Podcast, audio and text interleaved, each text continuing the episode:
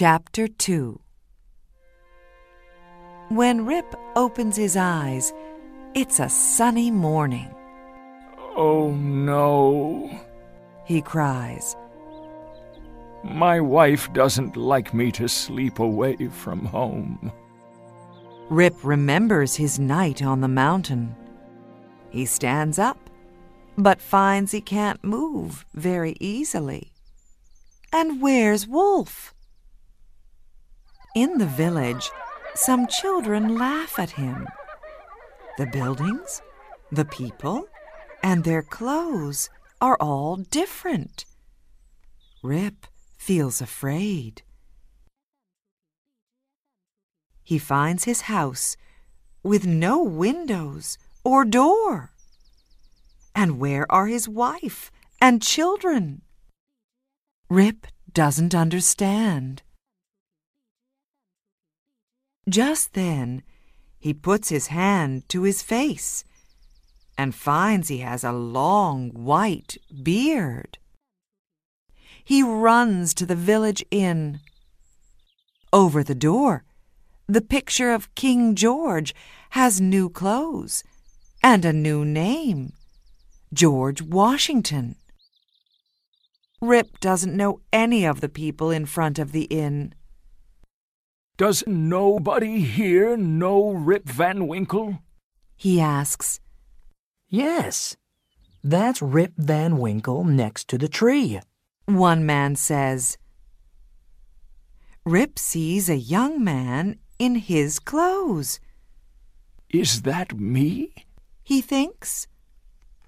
But before old Rip can speak to him, a young woman next to him says to her baby, Quiet, Rip. He hears the baby's name and turns to her. What's your name? He asks. Judith. She answers. And your father's name? Rip Van Winkle. She says. And where is he? Nobody knows. She says. After his walk into the mountains twenty years ago, And your mother? Rip asks. she's dead. Judith says. Then Rip laughs. Oh, I'm your father. He cries. Young Rip Van Winkle then, old Rip Van Winkle now. Don't any of you know me? An old woman looks into Rip's face.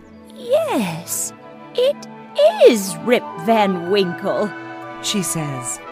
After twenty years. Welcome home, old friend. Rip tells his story of the men in Dutch clothes and their strange game in the mountains. Some people think he's mad. But one old man cries, I think old Rip's story is true. Every twenty years, they say, the ghost of the Dutch explorer Henry Hudson comes back with his men to the Catskills. Those strangers in old Dutch clothes were Hudson and his men.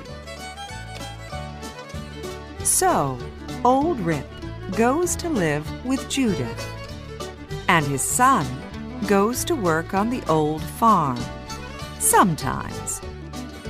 And every day, without his wife there to tell him he's lazy, old Rip goes to the inn, has a drink, and tells his strange story to the visitors staying there.